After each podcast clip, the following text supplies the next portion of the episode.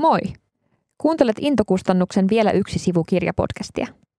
Mä olen Maija Alander ja täällä studiossa mun kanssani on ohjelmamme tuottaja Vilppu Rantanen. Terve! Kiovalaissyntyinen Jevgeni Vodolaskin aloitti kirjoittamisen vasta neljäkymmentäkahdeksanvuotiaana keskiajan historian ja kirjallisuuden asiantuntijana. Ja hänen romaaninsa ammentavatkin vahvasti keskiaikaisesta traditiosta, uskonnosta ja kuoleman läsnäolosta. Tänään keskustellaan Jevgeni Vodolaskinin kahdesta suositusta kirjasta, läpimurtoteoksesta Arsenin neljä elämää sekä uudemmasta lentäjästä, yhdessä kirjat kääntäneen tutkija Elina Kahlan kanssa.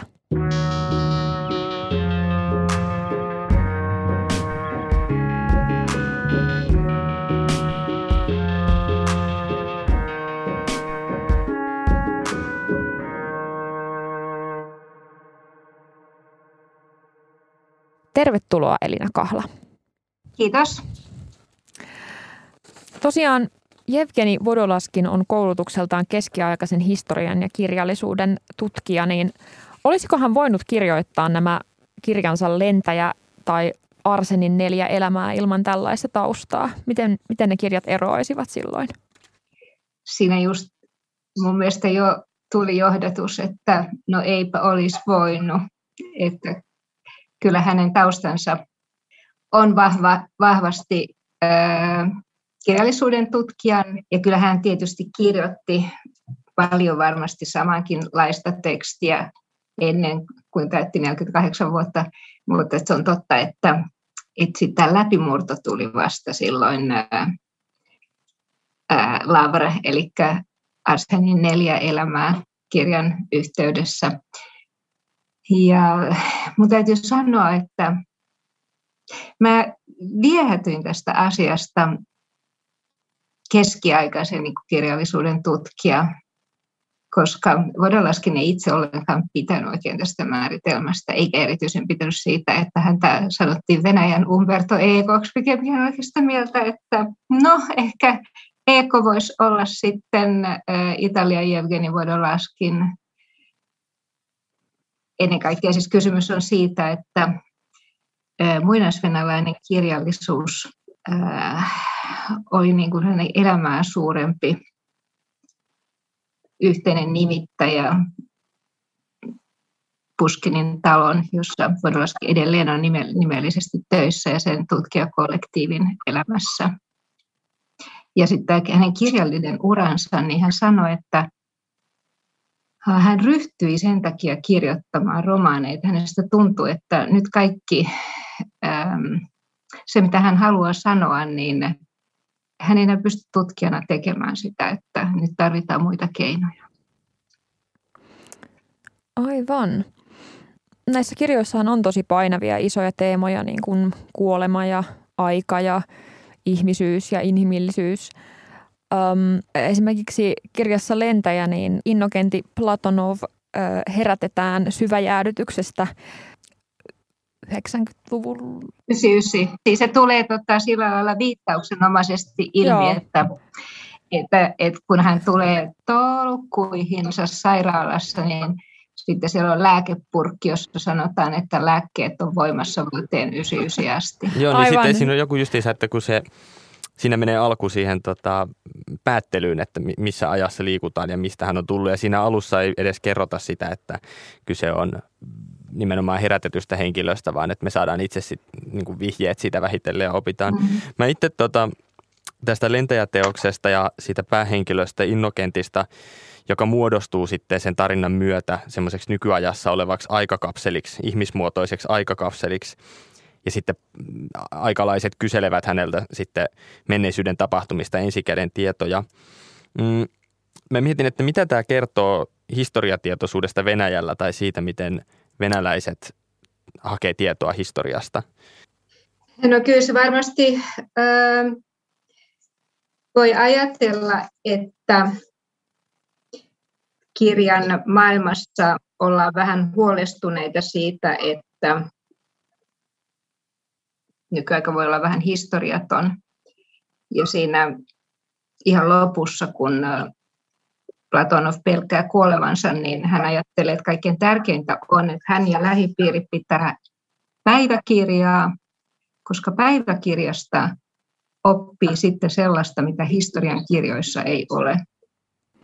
Jep, tämä lentäjän rakennehan on hyvin tällainen ö, sisältäpäin kumpuava niin kuin, ö, tämän päähenkilön muistiinpanoja ja jotain, tai jotenkin sellaista niin kuin...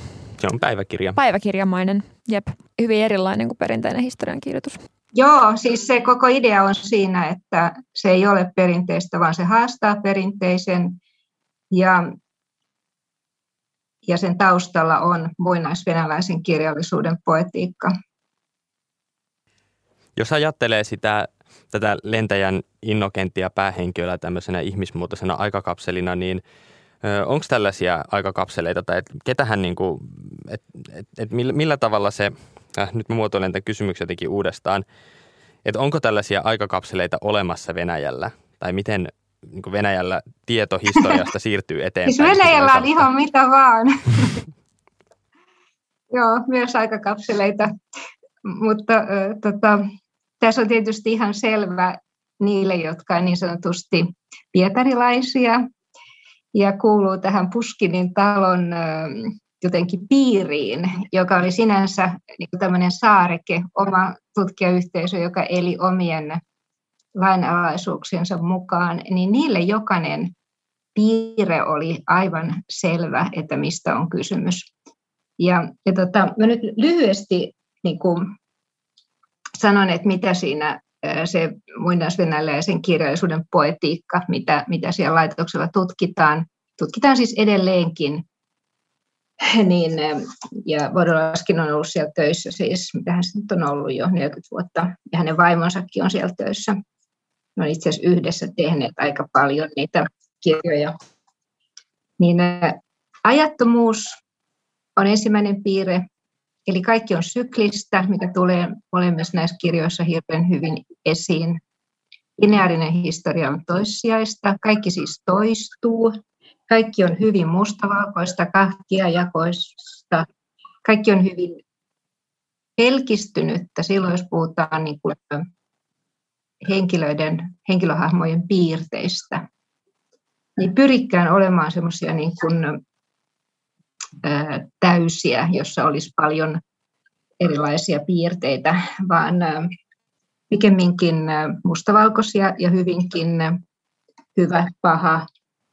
Ja kaikkeen pitää suhtautua niin, että se voi kääntyä ylös alasin. Kansan uutiset on haastatellut Vodolaskinia ihan tuossa taannoin ja haastattelussa kirjailija itse sanoo, ettei usko ihmismielen kehittyvän, vaikka meidän lajimme teknisesti kehittyykin. Ja tuhatyhdeksänsataalukua hän sanoo pitävänsä tehokkaine tappokoneistoineen aika lailla keskiaikaakin lohduttomampana ajanjaksona. Ja silti näissä molemmissa kirjoissa Arsenin neljä elämää ja lentäjä tuntuu olevan joku semmoinen vähän määrittelemättömästikin toiveikas ja lämmin tunnelma. Niin mistä Bodolaskinin kirjojen toivo sun mielestä kumpuaa? No ensinnäkin se siitä omasta... Öö...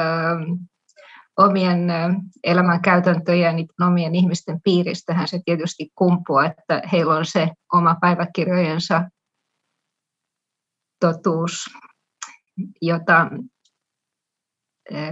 jos sanotaan, että siellä Pushkinin talon työyhteisössä oli tällainen, on ehkä edelleenkin, mutta ainakin siinä aikana, miten nämä kirjat kuvaa, niin olihan omat sääntönsä. Vähän samalla lailla kuin, siis lentäjäkhän kertoo aika paljon Gulagin keskitysleiristä Solovetskin saaressa, niin sielläkin oli ei neuvostovalta, vaan Solovetskin valta. Eli sekin oli kyllä tämmöinen, että siihen voi hyvin eri lailla suhtautua, että ottaako sen ulkopuolisen annetun todellisuuden vai sitten sen sisäisen todellisuuden. Ja mä käänsin siitä kirjasta, lentäjäkirjaa, niin mä huomasin, että tässä on kyllä niin paljon näitä, jotka selvästi tuntuu olevan akateemikko Dmitri Lihatsovista ja hänen muistelmistaan. Et nyt mun on pakko kaivaa ne muistelmat esiin. Ja, ja tota, se olikin hirvittävän hauskaa. Se on niitä suomentajan kauhean suuria iloja, että kun joutuu pakosta, ettei tekisi virheitä ja tarkistaisi, että kai mä nyt on oikeasti ymmärtänyt, mistä se on kysymys. Niin joutuu lukemaan kauhean tarkkaan ja sitten vähän kyselemään ihmisiltä, että hei, mitä tämä oikeasti tarkoittaa. niin sai aika paljon vinkkejä siitä lukukokemuksestaan ja pystyy, pystyy tota, näkemään siitä aika paljon taaksepäin, että mistä se on lähtenyt, mistä aineista. Vastaukseksi siihen, että mistä se lämpö ja toivo tulee, niin Vodolaskin kuuli siis Lihatsovilta, joka oli hänen mentorinsa, opettajansa ja esimiehensäkin jossain vaiheessa, niin sen, että kun hän meni sinne kaksikymmentäkaksivuotiaana, vangittiin semmoisen anekdoottipilan takia, vietiin sinne viideksi vuodeksi keskitysleiriin, niin hän sanoi, että no ei hän nähnyt siellä mitään keskitysleiriä, että hänpä näki siellä muinaisvenäläisen luostarin, kauniit, ihanat maisemat, kulttuurikehdon. Hän sai työ, työkseen katulasten auttamisen. Hän teki muistiinpanoja varkaiden slangista ja korttipeleistä. Tämä kaikki oli niin kuin hänelle tutkimuskohdetta ja ihmetyksen aihetta. Aivan. Eli voidaanko ajatella, että tämä lentäjän syväjäästä heräävä ö, elämäänsä auki kirjoittava päähenkilö on jonkinlainen muotokuva tästä akateemikko Lihatsovista? Eihän se tietysti yksi yhteen voi olla, mutta on ihan selvää, että aineksia tulee ihan pyytämättä. Et erityisesti sitten, kun siinä kirjassa monta kertaa sanotaan, että Innokentti Platonov on aikakautensa ikätoveri tai jotain muuta niin kuin kauhean semmoista pompöösiä. Mutta se tarkoittaa sitä, että Lihatsovista tuli suuri kuuluisuus oikeastaan vasta hänen täytettyään kahdeksankymmentä vuotta, siis perestroikana aikana.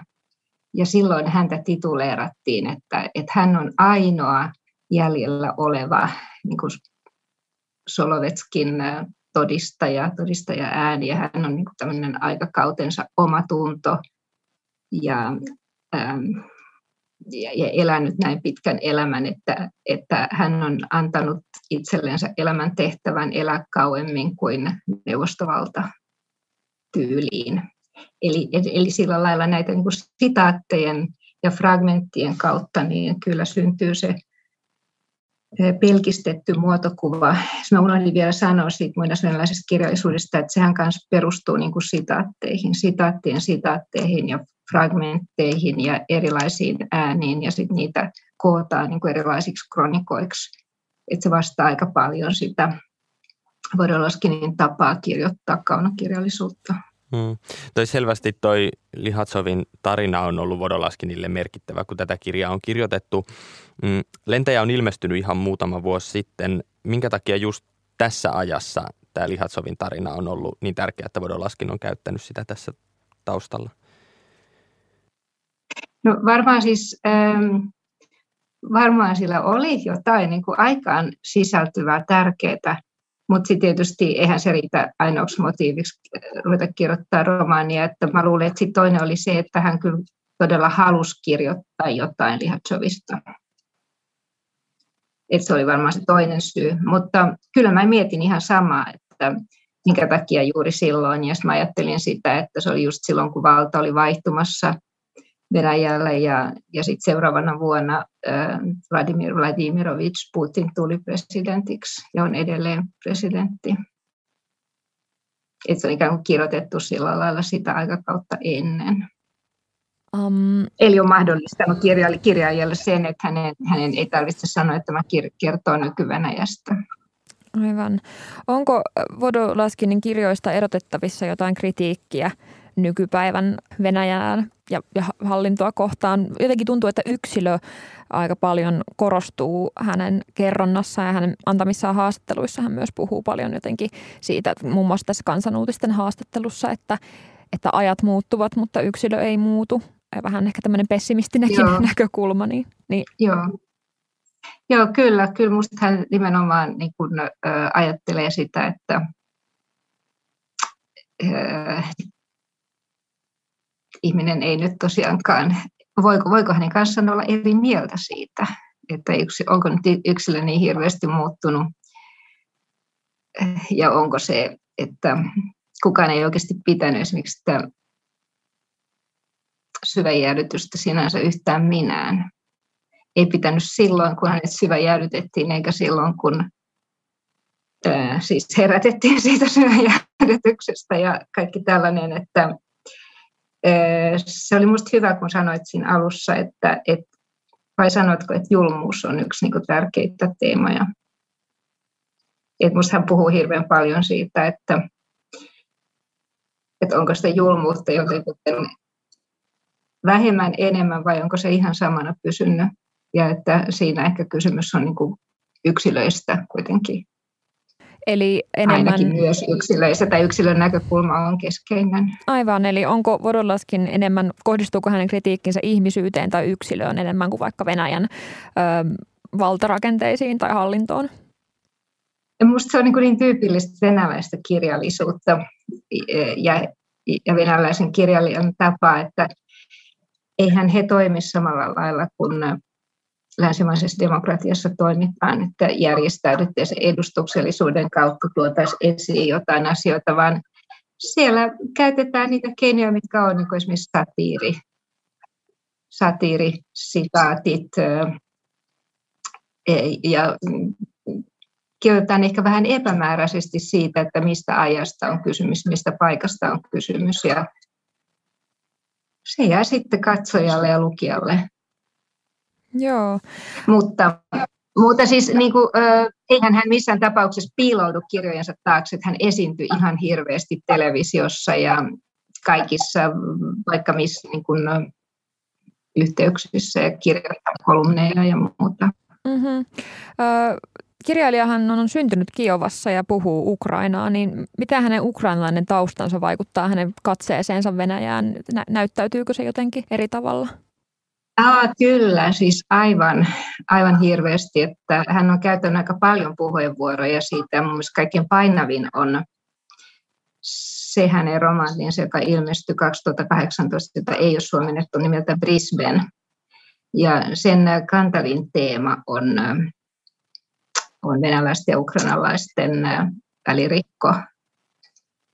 Ja Ja siinä siis käytetään kaikkea mahdollista, hänen omaa lapsuuttaan Kiovassa, ukrainan kieltä, musiikkia, ää, niitä siis, mitä melkein kaikilla ukrainalaisilla on, niin tota, sukuyhteyksiä, perheenjäseniä, jotka asuu Venäjällä tai jossain muualla kuin Ukrainassa. Ja, ja sitten, no ehkä siinä päällimmäisenä on, on se, että että niitä, joita se koskettaa, niin se on tragedia, se välirikko. Niinpä. Öm, Helsingin Sanomien kirja-arviossa tästä Lentäjä-romaanista Tomi Huttunen pohtii sitä, että asettuuko Vodolaskin kirja- venäläisen kirjallisuuden traditiossa lähemmäs Tsehovia vai Tolstoita ja päätyy kallistumaan jotenkin tällaisen runsaamman kuvauksen traditioon. Mitä mieltä sä oot siitä, että mihin kirjailija asettuu, missä, missä hän ottaa paikkansa traditiossa? Mä en oikein, oikeasti tota, ole Tomin kanssa siitä samaa mieltä, että toi olisi kaikkein kaikkein niin kuin, ää, ilmeisin ää, vastakohta. No totta kai juu, siinä mielessä samaa mieltä, että tot, monisanainen, kuten Vodolaskinkin, mutta ei siis muuta samaa kyllä olekaan. Et enempi on tämä tää fragment, fragmentaarisuus, sitaatit, ää, tietty lapsenomaisuus. Ja vähän tautologisuuskin joskus, ja semmoinen, jossa ihminen näytetään ö, toiminnan kautta, mitä hänelle tapahtuu aika pitkälle. Aivan. Mutta sitten vielä siitä niin kuin meidän ajasta, että, että meidän ää, aikana on ihan ok varmaan sanoa lukuromaani Lentäjästä, mutta sen määrittely, jotta tekisi sille kirjalle oikeutta, on musta tavattoman vaikeaa. Ja se on samanaikaisesti niin kun, äh, ihan selvästi venäläisen nykykirjallisuuden klassikko, Mutta jossain määrin niin kuin semmoista, että en osaa sanoa, että mihin varsinaiseen niin kuin genreen se nyt sitten. Mä luulen, että siinä yritetään tulla niin kuin, yritetään ihan sitä omaa kirjoittamisen tapaa määritellä uudestaan.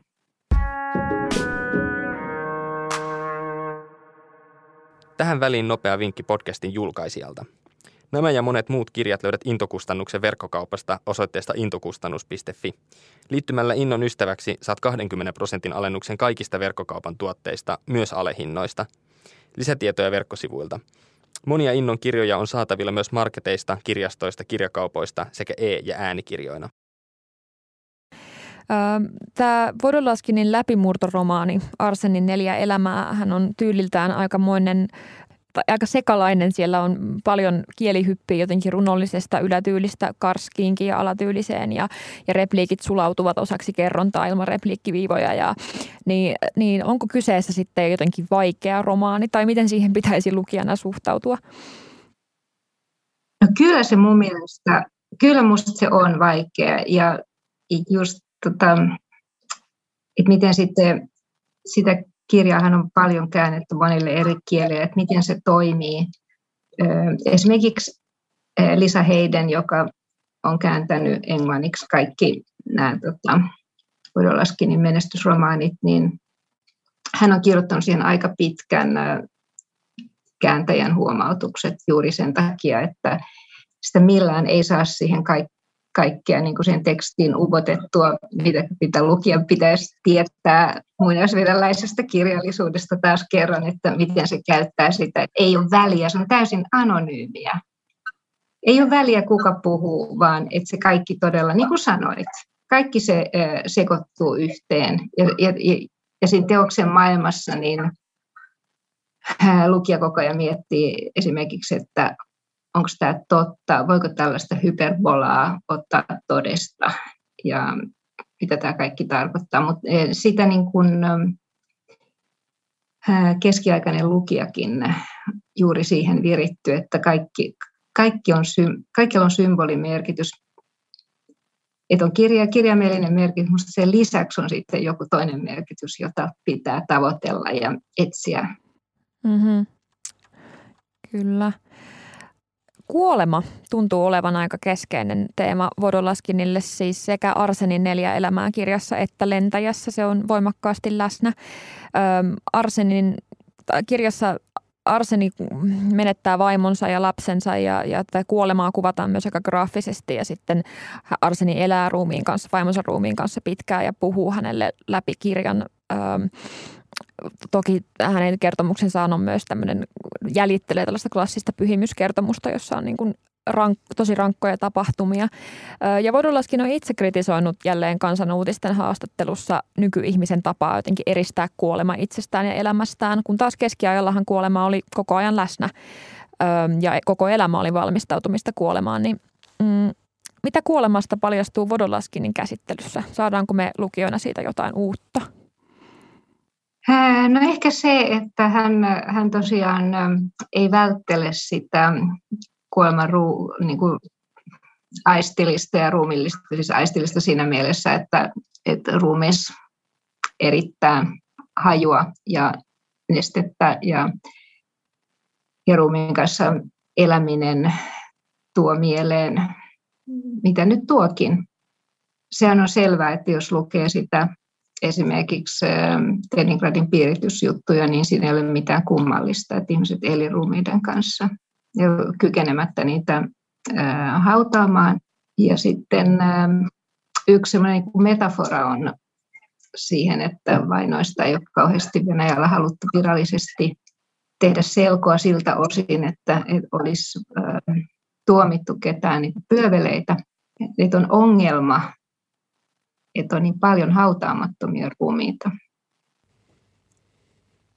Me haastateltiin tämän sarjan ensimmäisessä osassa Merja Jokelaa Jelena Sisovan teoksista. Mä en tiedä, onko nämä sulle tuttuja, nämä Muistista piirretty kaupunki ja Naisten aika, jotka on myös, on, joo. myös tota, siis joo. käsiteltiin tässä. Mä oon myös kirjoittanut Sisovasta. Tota, hän on ihan merki, tosi merkittävä niin kuin leningradilainen Ja no niin, tietysti nyt pitää sanoa pietaralaiskirjoittaja, mm. mutta, mutta ihan samalla lailla kuin Vodolaskinkin, niin Chizhova haluaa kirjoittaa sitä kaupungin historiaa. No kun tätä me justiinsa pohdittiin ja sit tässä sarjassa myös nimenomaan on, on ihan sattumalta osittain käsitelty hyvin paljon Pietaria ja oli hirveän vaikeaa sitten jotenkin ruveta käsittelemään tätä Vodolanskinin Pietari-kuvausta. Tai ei, niin kuin, ehkä se ei ole niin tarkasti pelkästään Pietaria, mutta käsitellään näitä kirjailijoita jotenkin ilman, että myös hieman vertailee niitä mielessään. Millä mm. tavalla Chizhova ja Vodolaskin ehkä niin kuin tässä kuvauksessa eroaa tai on samanlaisia? Onhan heillä niin kuin eri, eri tota äänensä, että Chizhova kirjoittaa omasta elämästään ja omista opinnoistaan, omista kouluistaan, opettajistaan. Öö, hänellä on juutalaiskysymys, on ihan selvä, koska se on hänen perhehistoriansa. Öö, Vodolaskinilla on enempi, mm, niin kuin tuli esiin, jo tätä Ukrainaa ja sitä aika paljon öö, Lihatsovin välittämään sitä Solovetsk-muistiperintöä. Niin ja voidaanko ehkä ajatella, että Chizhova on vielä suoremmin poliittinen kuin, tai ainakin niin kuin kirjoissaan, kun tuntuu, että, että Vodolaskin on puhunut, että hänen kirjansa kertovat ehkä universaalimmin jotenkin kaipauksesta. Lentäjä kertoo tai muistista tai ajasta tai rakkaudesta. Jälleen Hesarin Tomi Huttunen kuvaa Lentäjässä esitettyä rakkaustarinaa varsinaiseksi Hollywood-juoneksi. Muun muassa ää, tota, yllättävine käänteineen. Mitä mieltä sä tästä oot? No eikö siis, ähm, siis tota, mä oon vähän jämähtänyt nyt tähän mun muinaisvenäläisen poetiikan kehykseeni tässä omassa tulkinnassani, että mun mielestä siinä vaan niin kuin kierrätetään näitä pyhimystarinoita, että eihän niissä ole niin kuin koskaan niin kuin aistillisesta rakkaudesta yhtään mitään, että Että, mä oon niin hyväksynyt sen, että se on hänen tapansa, siis Vodolanskinin tapa esittää asiat, eikä se tarkoita, että hän olisi mitenkään epäpoliittinen, mutta hän näkee ne niin kuin jotenkin kauhean toisteisina, esimerkiksi valtakamppailut ja ihmisten tavat olla korruptoituneita ja ilmiantaa, ilmiantaa lähipiiriänsä ja niin päin pois. Ja sitten mä sanoisin, että mä oon just lukenut ää, viime vuoden lopussa ilmestyneen ä, uusimman tota, Opravdanje Ostrova, joka on ihan siis niin kun, poliittisesta valtataistelusta. Että, oiko ehkä joku muukin, kun te olette huomannut sen, että hän ei ehkä niin suoraan poliittinen, että hän on nyt yrittänyt parantaa tapansa ja tämä on sitten ehkä ihan semmoinen niin kuin just tässä ja nyt, että musta tuntuu, että siinä on kyllä ihan niin kuin Navalnin myrkytykset ja Trumpin impeachmentit ja kaikki niin kuin mukana tässä viimeisessä.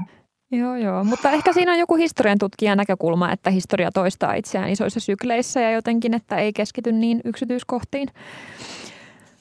Joo, um... joo kyllä. Ja sitten kun hän on siis vuositolkut niitä tehnyt niistä muinaisvenäläisistä kronikoista, niin kuin niiden käsikirjoituksia editoinut ja, ja kirjoittanut niistä kommentaaria, niin ehkä se on jollain lailla sitten pakostakin niin näkyy siinä tavassa kirjoittaa.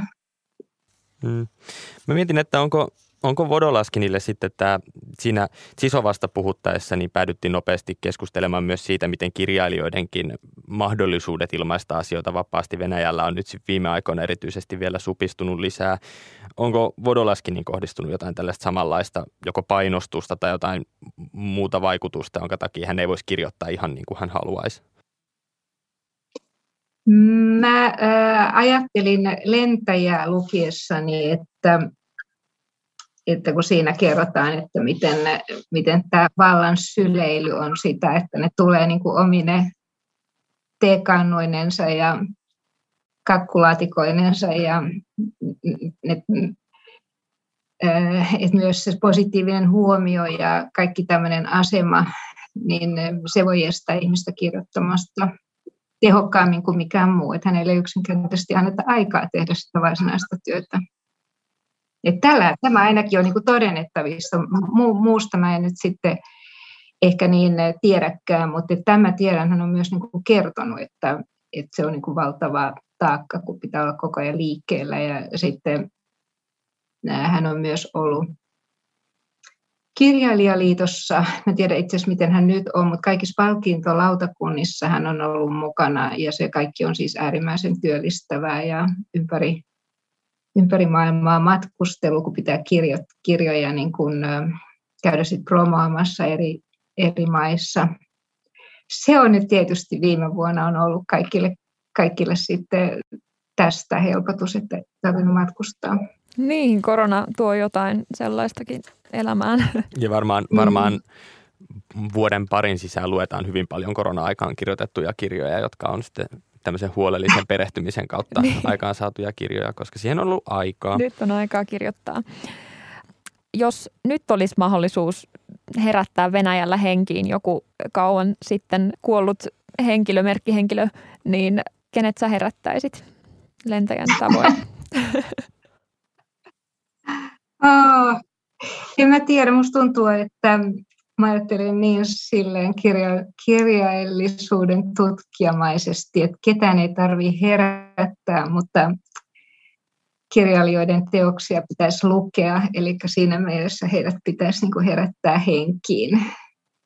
Ja, ja sitten itse löysin vasta joku aika sitten esimerkiksi Varlam Shalamovin tekstit, ja mä hirveästi toivoisin, että niitä suomennettaisiin, eli sillä lailla herätettäisiin henkiin.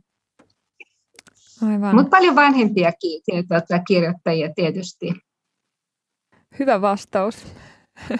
Me, me, teillä on kaikilla valta herättää henkiin äh, historian henkilöitä. Niin, toi oli hyvin sanottu, toi oli hyvin sanottu, just niin. Joo, ei muuta kuin itse löydetään ne jostain, eikä tarvitse mennä muuta kuin jonnekin opiskelijakirjaston äh, syviin kirjaholveihin. Aivan. Um, puhutaan vielä hetki kirjallisuuden kääntämisestä. Meillä on mahtava etuoikeus saada jutella tämän, näiden kahden kirjan kääntäneen henkilön, eli sinun kanssasi täällä, niin tota, monesti kääntämisen haasteista puhuttaessa mainitaan ainakin sanaleikit ja jotkut hienovaraiset kulttuuriset viittaukset, niin mikä sun mielestä tai sulle näissä Vodolanskinin kahdessa kirjassa oli haastavinta kääntää? Äh, joo, se on ihan totta. Totta kai kaikki ne, äh, ne on, ne on, mutta tavallaan siis ne ei ole ehkä kaikkein vaikeinta, koska ne kuitenkin äh, melkein helposti melkein aina niin kuin huomaa, että missä on sanaleikki. Eli että sit kaikki semmoinen, minkä on niin kuin tiedostanut, että ahaa, tähän pitää keksiä jotain, ja se on ihan ok. Että se kaikkein pahinta on se, että ei jotain asiaa esimerkiksi huomaa. Ja, ja sitten tyyli. Tyyli on musta kaikkein vaikeinta. Että pitäisi jollain lailla kuitenkin osata ö, välittää se, että onko tämä ylätyyliä vai alatyyliä. Esimerkiksi tällainen. Ja sitten ne henkilö, henkilö, henkilöhahmojen puhetyyli, miten erottaa ne toisistaan. Ja, ja siinä sitten yksi venäjän kielen, ei vaan Vodolaskinilla, mutta hänellä myöskin, koska hän on niin sanotaan korkealle rankattu kirjailija, että hänen tekstinsä on niin kuin aivan virheetöntä. Mä luulen, että siinä on ollut varsinainen kyllä niin kuin toimituskollegiokin sen takana, että se on niin virheetöntä ja viimeisteltyä, että suomen kieli ei ole ihan niin normatiivista. Eli tota, tavallaan se, että siitä tulisi elävää kieltä, niin ei voi ihan samoja, tietenkään ei voi käyttää samoja keinoja, vaan tota, äidinkielestä sitten löytää riittävästi keinoja ja ilmaisurikkautta, niin se on mun mielestä kaikkein vaikeinta. Joo, jep, siis ki- ki- kielessähän monesti niin kuin hierarkisemmissa yhteiskunnissa on niin kuin teitittelyn erilaiset ö, käytännöt ja muut, mm-hmm. mitä voi olla vaikea niin kuin toisella kielellä välittää. No esimerkiksi Lentäjä on tosiaan, kuten sanottua, niin tämmöinen päiväkirjamuotoinen sisäisten monologien sarja, joka, jonka sanotaan ainakin, että se kiertyy auki jotenkin kuin sipuli hitaasti. Niin tota, miten just tämä muoto sun mielestä tukee sitä kirjailijan viestiä? No siis kun hän halusi sitä, no hän halusi sitä sellaista ikään kuin kolmiulotteisuutta. Ja siinä on tietysti se iättömyys, iättömyys ja ajan tuolle puolelle meneminen, iankaikkisuus on se, mitä hän haluaa siinä tuoda esille. Sen takia hän ajattelee, että siinä pitää olla kolme. Että jos olisi vain kaksi, niin sitten se olisi lineaarista ulottuvuutta, näin mä sen ymmärrän. Ja, ja siinä mielessä, siis se niin kuin tuossa aikaisemmin jo tuli, että hän, no siinä siis lenteessä on just se, että historiakirjat voi erehtyä, niissä voi olla jotain muuta kuin totuus, ja sen takia on tärkeää, että, että esimerkiksi tuleville sukupolville ja lapsille annetaan niin omalla äänellä kirjoitettuja kirjoja ja muistinpanoja, päiväkirjoja. Mm-hmm. Ja sitten, että jokaisen, jokaisen ää, venäläisen intelligentin ää, velvollisuus on pitää päiväkirjaa. Oh, semmoinen statementti. Uh, se main... statement, jo vahva statement. Musta tuossa, tuossa tota lentäjässä se rakenne on silleen mielenkiintoinen, että siinä aluksi on nimenomaan tämän päähenkilön omaa päiväkirjamerkintää, mutta sitten toisessa osassa siihen tulee mukaan myös sitten kaksi muuta henkilöä. Tästä tulee just nämä kolme, kolme henkilöä, kolme näkökulmaa. Miten se sun mielestä kääntäjänä, tämän teoksen kääntäjänä on ollut, miten, miten tavoittaa se, että nämä, nämä on hyvin erilaisia henkilöitä? Yksi on sata vuotta vanhempi kuin muut ja yksi on saksalaistaustainen. Ja näin, miten, miten se kääntäjän työssä näkyy sitten, että, että on niin erilaiset äänet? No siis oli tietysti älyttömän vaikeaa, eikä siinä oikein musta... En mä oikein siinä onnistunut. Erityisesti mä en onnistunut täysin siinä, että mä olisin saanut sen innokentin jotenkuten riittävän hienostuneeksi, vaan että musta tuntuu, että mä vähän niin kuin vedin häntä sellaiseksi puhekielisemmäksi. No musta se välittyy, välittyy kyllä oikein hyvin se, tota, että, ja myös se, että hän on ihan niin selvästi se ikäero, että hän on niin paljon vanhempi sit suhteessa kuitenkin, että ne tulee sieltä taustasta ne niin kuin vanhanaikaisemmat ilmaisut. Joo, joo, joo. Siis sillä tavalla tietysti yritti käyttää niitä, jotta ne sitten just toimii sellaisena merkkeinä siitä, että, että tässä on tämä ero. Ja samoin sen Geigerin kanssa, että, että muutama saksankielinen niin kuin sana tai lause, niin ne välitti sen. Mutta esimerkiksi sit sen, että aa, mulle kanssa jäi mieleen, että välittiköhän se, että oikeasti se Anastasia nuorempi oli niin kuin varsin epämiellyttävä tyyppi? Sitä mä en tiedä. Niin se on jännä, miten kielen siis rytmi ja sanavalinnat ja kaikki kantaa mukanaan niin, kuin niin paljon, että ei tarvitse sanoa mm. eksplisiittisesti, että joku on epämiellyttävä tyyppi, että se tulee hänen käyttämänsä kielen kautta paljon paremmin yleensä esiin. Öm, Miten kääntäjän kokemus kirjasta niin kuin lukijana eroaa peruslukijan kokemuksesta? Että kiinnittääkö siinä asioita, huomiota ihan eri asioihin? No joo, pakosti. Pakosti, että ajattelee, että on vastuussa tästä kirjasta, niin kuin todella onkin. Että silloin, jos on äh, niin kuin sille, että tekee, tekee kirjaa niin, että ajattelee, että Et jos epäonnistuu siinä, että tota, niin on niinku pettänyt sen kirjailijan, on pettänyt lukijan ja on niinku pettänyt ihan kaikki. Et onhan se hirveän rasittavaa. Ja, ja, ja sitten lopuksi usein tulee niinku itsestä, mutta muistakin siihen prosessiin osallistuneista johtuen, niin jää virheitä. Ja useinkaan ei sit koskaan enää saa niitä niinku mahdollisuutta korjata, että Että kyllä se on niin kuin semmoista jonkunlaista niin taidekäsityötä. Että kyllä lukee hyvin tarkkaan. Tähän väliin vinkki kaikille podcastin kuuntelijoille. Saat kaksikymmentä prosentin alennuksen Intokustannuksen verkkokaupasta liittymällä Innon ystäväksi. Nämä ja lukuisat muut kirjat hankit siis kätevästi osoitteesta intokustannus piste fi. Miten paljon kääntäjänä pitää olla perillä vaikka sitä kääntämästä erityisalasta, että nämä Voronlaskinin kirjatkin on tosi, siellä on paljon uskonnollisia viitteitä ja jotenkin mm. äm, niin kuin syvällistä. Joo, että mä, joo. Et mähän on niin kuin ehkä siis, no mä viittin sanoa, että kuka nyt on niin kauhean tyypillinen, kun tällä hetkellä niin kuin Venäjästä kääntäviä ei, nyt, ei meitä nyt niin hirvittävän paljon ole, että Että jokainen on niin kuin oma, oma jokaisella on omat, oma polkunsa, että miten on just näitä kirjoja kääntämään valikoitunut, mutta kyllähän se aina on niin, että jos jostain, jostain niin kuin kirjasta, kirjailijasta tykkää, niin sit mielellään näkee aika paljon vaivaa just hänen takiansa. Ja sitten eri asia, jos on vain yksi yksittäinen kirja, jonka kääntää, niin se joutuu tekemään vähän niin kuin pienemmällä pohjatyöllä. Mutta mä, mä äh, sain äh, siis sen Asenin neljä elämää käännettäväkseni sen takia, että ei ollut sitten just silloin niin kuin tiedossa tai ketään muuta, joka olisi äh, harrastanut muinaisvenäläistä kirjallisuutta, joka olisi myös kääntänyt jonkun verran. Ja sitten mua pyydettiin ihan sen takia. Ja, ja se oli kyllä hirmu hyvä, koska mä olin oikeasti aika kiinnostunut siitä aiheesta, eikä sit se pelottanut mua myöskään. Venäjän ja suomen sukuiset kielet on elänyt niillä samoilla alueilla, ties kuinka kauan rinnakkain mm. ja limittäin. Millaista on kääntää just näiden kahden kielen välillä, siis Venäjästä suomeksi?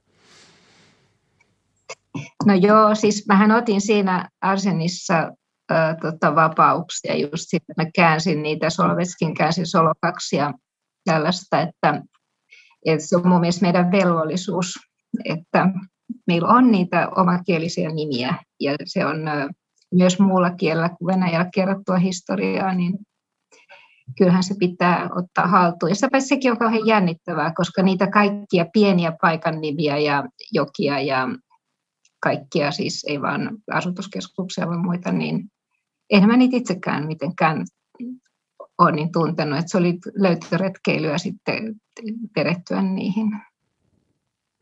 Missä nämä kaksi kieltä muistuttaa toisiaan eniten?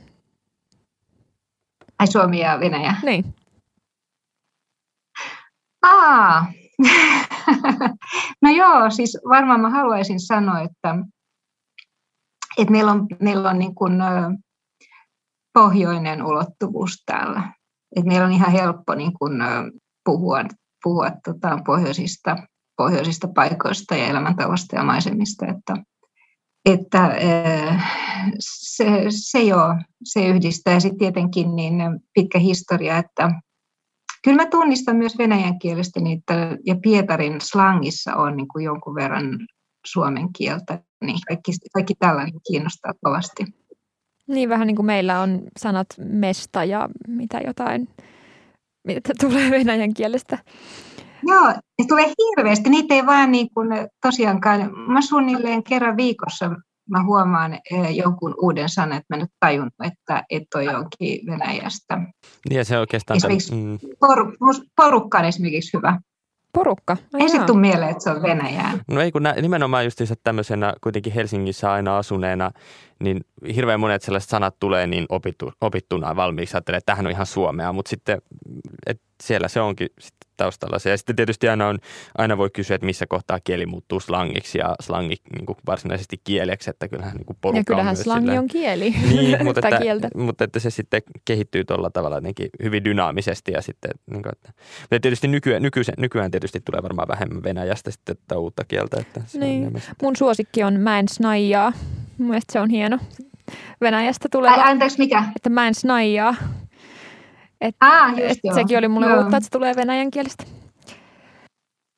Mä, kuul, mä luin tuosta tota, Lihatsovin, että hänestä joku sanoi, että silloin kun hän oli, tota, niitä oli kolme poikaa, ja tämä Miitsa oli keskimmäinen, niin niissä kahdessa muusta veljestä sanottiin, että joo, että nehän oli ihan siis se, niin kuin reippaita, reippaita poikia, mutta tämä Miitsa oli tämmöinen tjutja, tjutja. Mä ajattelin, että sehän, kun se on vähän, sehän on niin kuin tyttö. Se varmaan tarkoitti sitä, että tyttömäinen. Kauhea loukkaus. Niin, se on aina se pahin loukkaus, että joku on. Voi voi. Um, joo, mutta vielä tähän loppuun, niin tosiaan tämä Jevgeni Vodolaskin voidaan sanoa, että on jonkinlainen nykykirjallisuuden supertähti ainakin Venäjällä. Arsenin neljä elämää voitti Venäjän merkittävimmän kirjallisuuspalkinnon ja sitä kirjaa on käännetty kymmenille kielille. Ja Vodolaskin itse on ihmetellyt haastatteluissa, että miksiköhän hänen uskontoon ja keskiaikaan niin vahvasti nojaavat kirjansa ovat niin saavuttaneet niin suuren suosion. Niin mikä sun mielestä selittää näiden kirjojen menestystä? Varmaan just nämä piirteet ja, ja sillä hetkellä niin jotenkin tähdet oli oikeassa asennossa. Että sehän on hyvä kysymys, että minkä takia tarvitaan paitsi hyvä aihe ja hyvä kir- kirjoittaja, niin sitten myös se oikea aika. Et sitähän, sitä oikeaa aikaa kirjailija ei voi, ei voi valita, mutta tietenkin on kiva ajatella, että, että niistä vanhoista kirjoista voi sitten uudestaan löytää ja uudelleen herättää henkiin. Sitähän sanotaan esimerkiksi venäläiskien klassikoista, että on niin kuin Dostojevskille otolliset ajat ja sitten on Tolstoilla otolliset ajat. Tavallaan niin kuin semmoinen sisäänpäin kääntyneisyyden aika ja sitten taas enemmän ulospäin ja hmm. avoimempi. Mitä, meidän, mitä me suomalaiset voitaisiin saada tässä ajassa näistä kirjoista? Se ei ole ihan helppoa, jos me halutaan kyseenalaistaa omat tapamme ajatella ja myös omat tapamme lukea, niin nämä sopivalla tavalla niin kuin vaativia, vähän niin kuin pähkinöitä puurtavaksi. Niin mä ajattelisin, että, että niissä on aika paljon semmoista arvotuksellisuutta ja niitä voi lukea niin kuin hyvin lapsenomaisesti just sellaisina, että Hollywood, rakkaustarina on niin kuin Hollywood-tarina, tai sitten yrittää niin kuin nähdä siitä jotain kätkettyjä ulottuvuuksia. Okei, lukeminen seikkailuna. Mikäs sen parempaa? Kiitos paljon haastattelusta, Elina Kahla. Kiitos.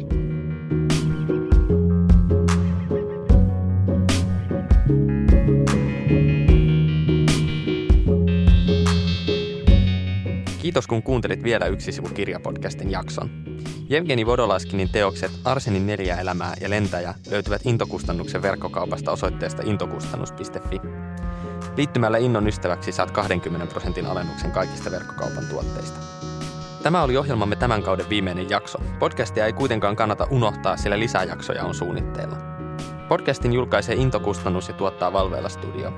Toimittajana Maija Alander, äänittäjänä ja miksaajana Jonatan Noponen. Minä olen Vilppu Rantanen ja toimin ohjelman tuottajana.